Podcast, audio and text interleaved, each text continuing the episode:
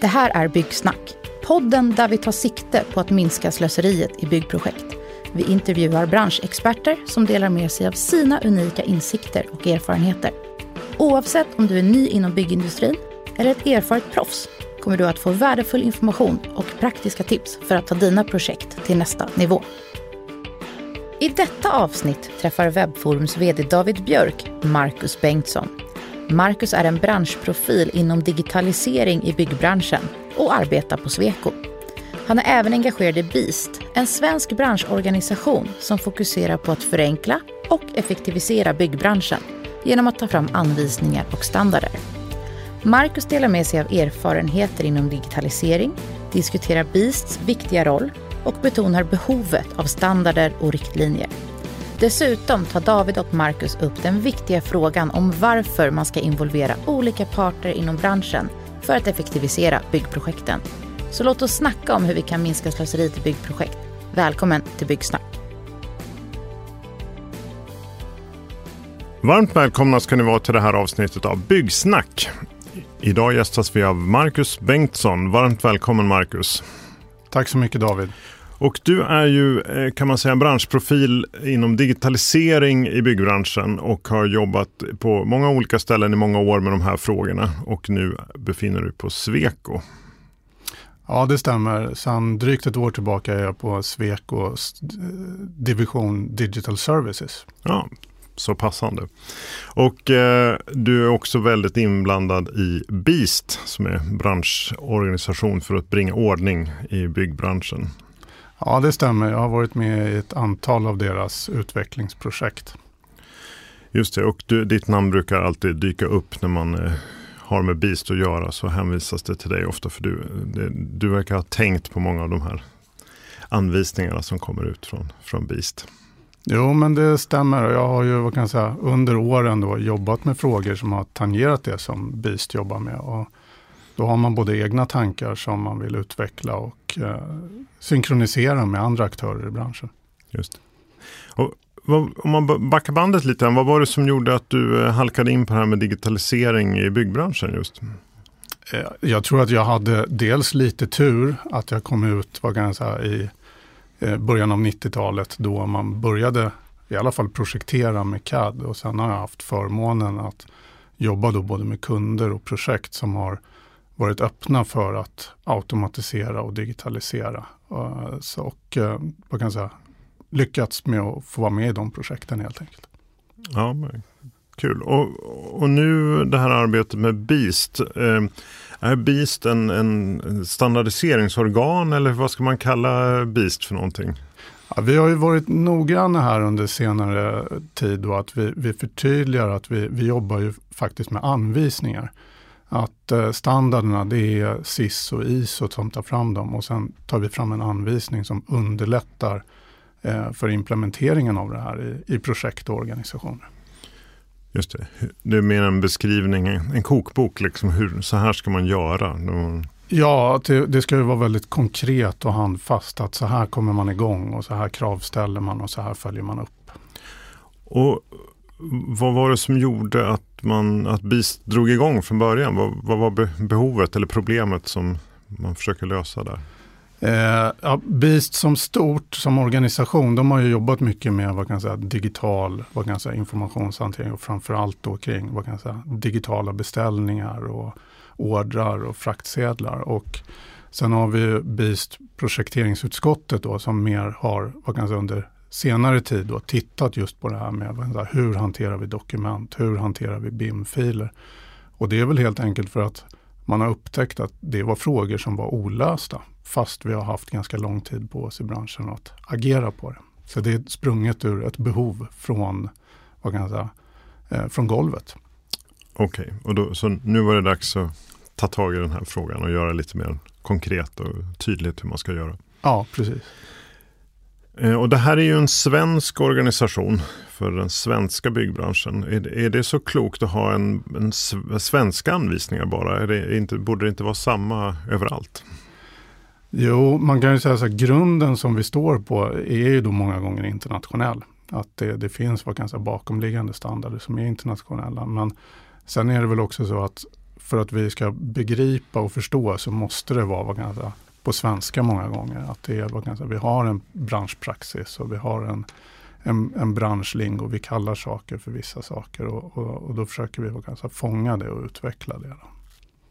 Okej, okay. Eh, så, så det är mer eh, för att översätta eller tillämpa en del av de internationella standarderna mot det svenska språket och den svenska normen Ja, jag skulle vilja påstå det. Men, men sen finns det också det finns ju ett internationellt intresse för de uh, anvisningar som vi har tagit fram inom BIST. Mm. Till exempel BIST effektivare granskning. Den har ju lite grann gått på export och utvärderats internationellt. Just för att den vad kan säga, har styrt upp något som andra inte har styrt upp helt enkelt. Precis, det kanske blir en eh, världsturné här eller en global expansion så småningom för, för Beast eller vissa delar av det. Kanske. Ja, och sen så tror jag mig veta då att eh, vad kan säga, våra nordiska kollegor tittar på det som Beast gör också. Mm. Ja, men jag, eh, jag förstår och det, det, det låter väl eh, definitivt rimligt. Um, och det finns ju någon, det finns väl någon ISO-standard som är, eller flera kanske, som är närliggande till det här arbetet. Uh, vad är den heter? ISO 19000? Ja, du tänker nog på ISO 19650 som, som handlar just om det här hur man hanterar information i byggprocesserna. Då. Det omnämns ju ofta som BIM-standarden men den hanterar ju mycket runt omkring det också. Mm. Ja, just det. Och eh, vad är... För Beast har ju tagit fram många olika anvisningar här för olika saker. Men det, det är någonting på gång här nu som nyligen har släppts. Ja, det är redan eh, Beast helplansritningar som du tänker på. Ja. Ja, precis. Ja, och den ingår i någonting som jag ofta beskriver som ett ekosystem eller en infrastruktur just för dokument i, i byggprocessen. Då. Och det handlar ju framförallt om ritningar och hur vi ska hantera dem, men även de andra tekniska dokumenten. Och vilket problem är det man vill komma åt där då? För en helplansritning, det, är någon, det låter som någonting väldigt stort. Då. Det... Ja, nej men det stämmer och jag tror helt enkelt att det är så här att eh, man har börjat un, under senare år ifrågasätta varför klipper vi isär våra byggnader när vi slutredovisar dem.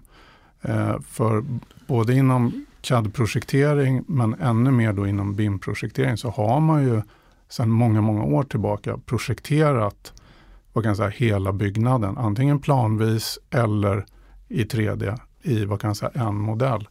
Och sen när den ska publiceras då ut mot entreprenörer och verksamhet, då delar man upp den i de här klassiska ritningsformaten A1 framförallt. Och eh, istället för att få, vad kan jag säga då, vi säger åtta ritningar per våningsplan och disciplin, så kan man nu redovisa det på en helplansritning. Eh, och det bygger ju egentligen på att ju mer vi digitaliserar oss, ju mindre behov har vi av att skriva ut pappersritningar, alltså att ha fysisk distribution, utan det här sker digitalt och då är det enklare att vad kan jag säga, zooma och panorera i, i ett dokument än att byta dokument hela tiden. Ja, det verkar lite onödigt att eh, ja, först kanske platta, platta ner allting och sen klippa isär det egentligen och trycka. Det känns som det är som upplagt för dubbelräkning eller missförstånd där i skarvarna också mellan olika delar. Ja, men det stämmer och man kan väl göra parallellen med att det är ganska svårt att gå i fjällen och orientera efter en karta som är uppklippt i en massa olika blad, utan ofta vill man se helheten. Det är det som gör det enkelt. Mm. Och vad är det som gör då att eh, man tar fram en anvisning för det här och inte går direkt mot 3D om det nu är, framtiden? Eh, jag har egentligen två vinklar på det kan man säga. Mm. Dels kan man säga att det, den ena delen är att eh, vi löser de problem som vi står inför idag. Och då är det så att väldigt många projekt är fortfarande i vad kan jag säga, ritningsstatus. Det är det man vad kan jag säga, eh, producerar, det är det man bygger efter och det är det man distribuerar. Och då effektiviserar vi den delen då helt enkelt.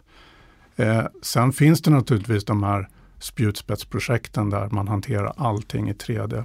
Och de växer ju i antal. Eh, men det vi ser också det är att, att få in den här 2D-tekniken då med digitala ritningar.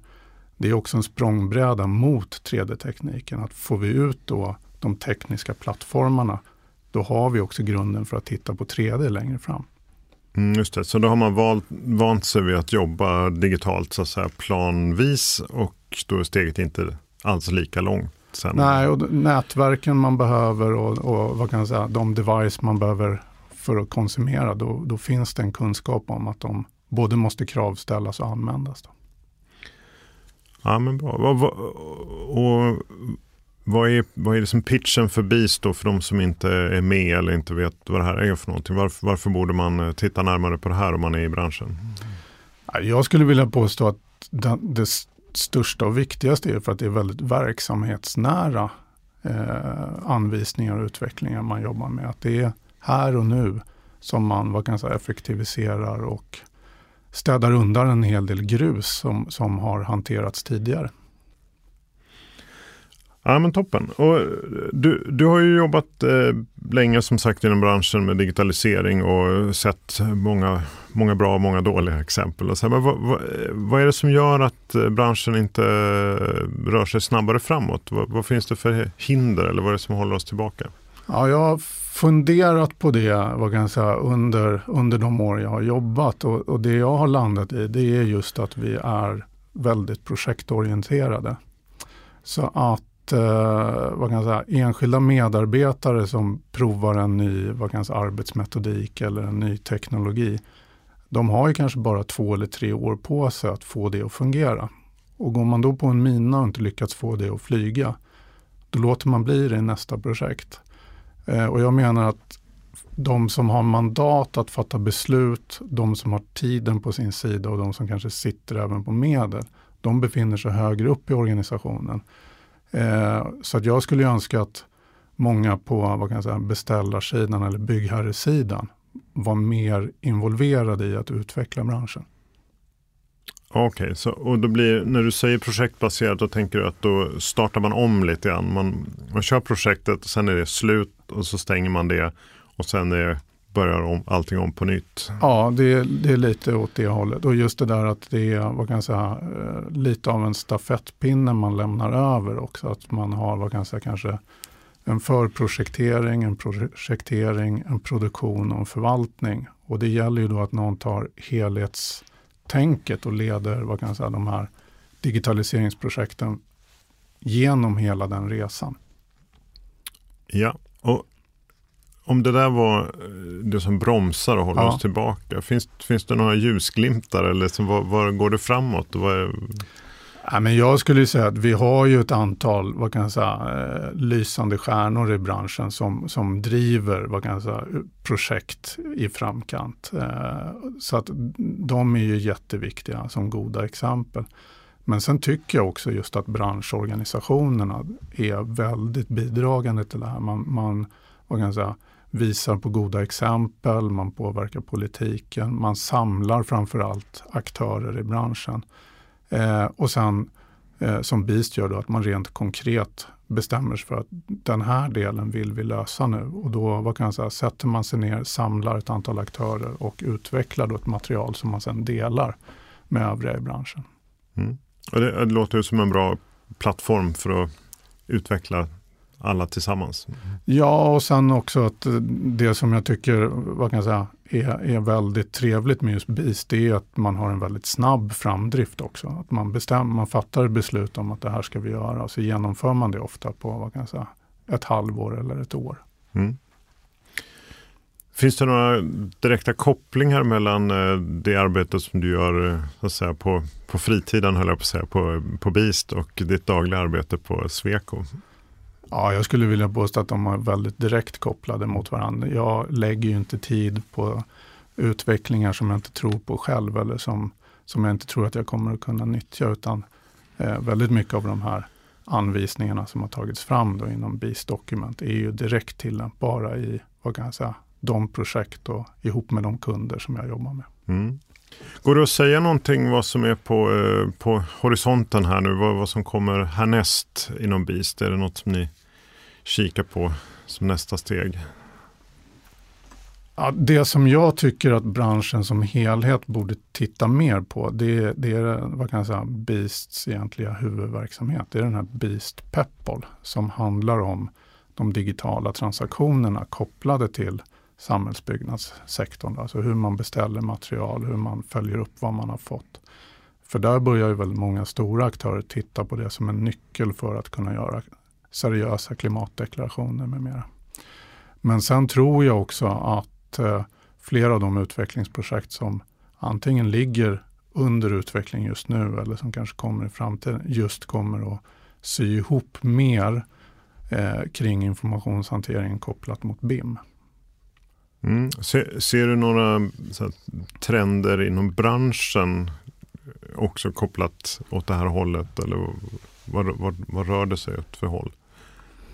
Eh, jag, jag tror ju att det är så att vi kommer att sätta mer fokus på att få tydligare digitala kravställningar. Alltså vad är det jag ska leverera, när och på vilket sätt. Det är också det som den här ISO 19650 vad kan jag säga, exemplifierar och förtydligar.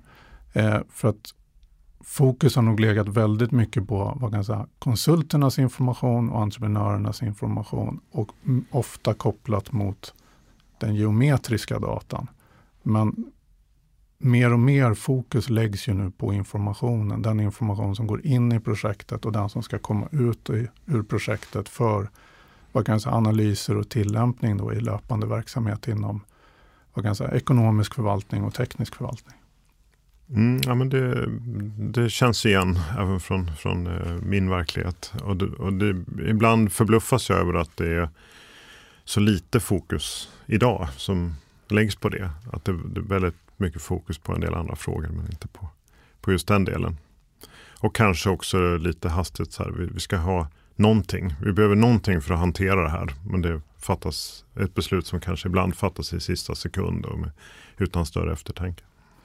Ja, men jag håller med och jag tror att många av de teknologier som vi ser att vi vad kan jag säga, tillämpar både i samhället idag men också i byggbranschen så har de ofta haft en, en mognadsresa på sig. Om man tittar på till exempel barcodes eller streckkoder och QR-koder så är det teknologier eller standarder som togs fram för snart 50 år sedan och som fick sin bredare spridning för ungefär 25 år sedan. Och nu kan vi se då att eh, BIM som begrepp och IFC-formatet som standard, det börjar ju nu bli en mogen teknologi. Det börjar ha ungefär 25 år eh, med sig. Och eh, det är därför jag tror att det här kommer att mogna och vad kan jag säga, utvecklas i positiv riktning. Det låter hoppfullt. Och om, om vi då riktar blicken mot eh, lyssnarna här, då, om, om eh, de lyssnare som är i branschen. Så här, hur, vad, ska, vad ska de tänka på kopplat till det vi har pratat om? Har du några råd här nu för hur vi ska bli bättre?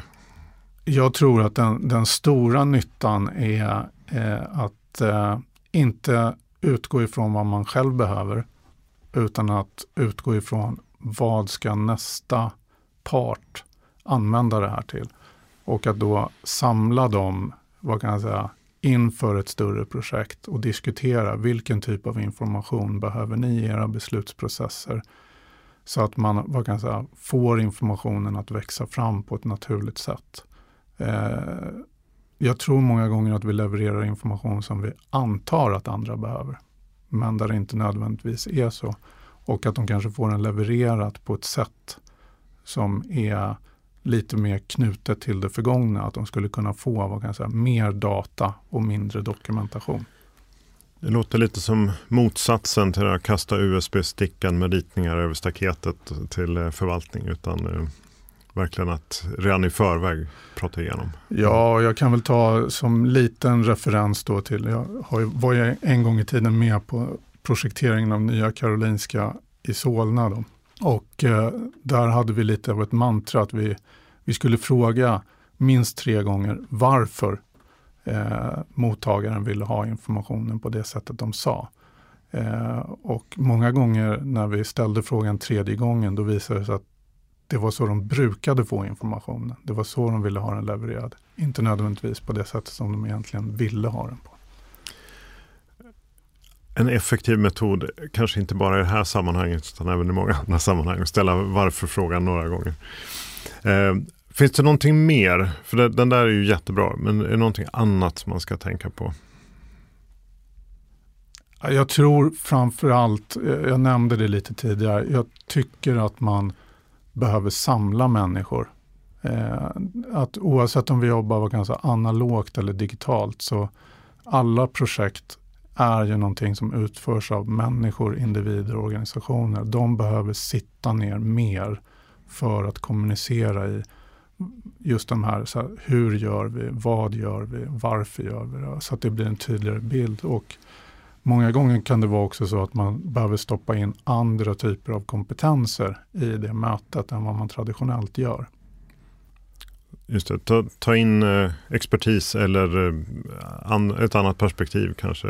Ja, och att det kan vara vad kan jag säga, att få med förvaltningen tidigt, alltså de som ska ta emot det här, att få med vissa typer av analytiker så att de får tala om vad är det egentligen vi fattar beslut på i de här processerna. Eh, så att, och det är där, genom att bjuda in dem, det är då jag egentligen tror att det här eh, vad kan jag säga, det skarpa svaret på vilken information är det egentligen vi ska leverera. Det är då den kommer.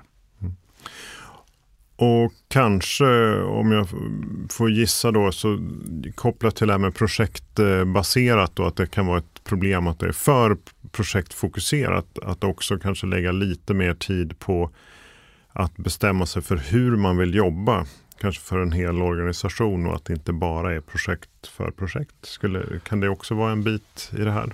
Ja, det är, det är jätteviktigt att ha vad kan säga, en strategisk, eller en informationsstrategi kan vi väl kalla det för, i en organisation där vad kan säga, BIM-projekteringen är en del, överlämningen till förvaltningen en annan, men där man också tittar på de här informationsflödena, absolut. Och då knyter det ju fint ihop med det här att också ta med alla intressenter i det här arbetet och se hur ska, hur ska det här fungera?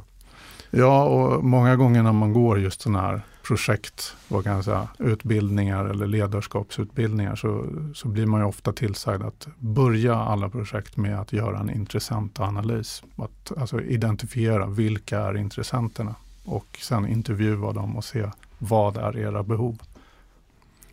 Märkligt att eh, det lätt glöms bort, men det, det är väl det att man har man kanske bråttom att sätta igång eller vad, vad kan det bero på?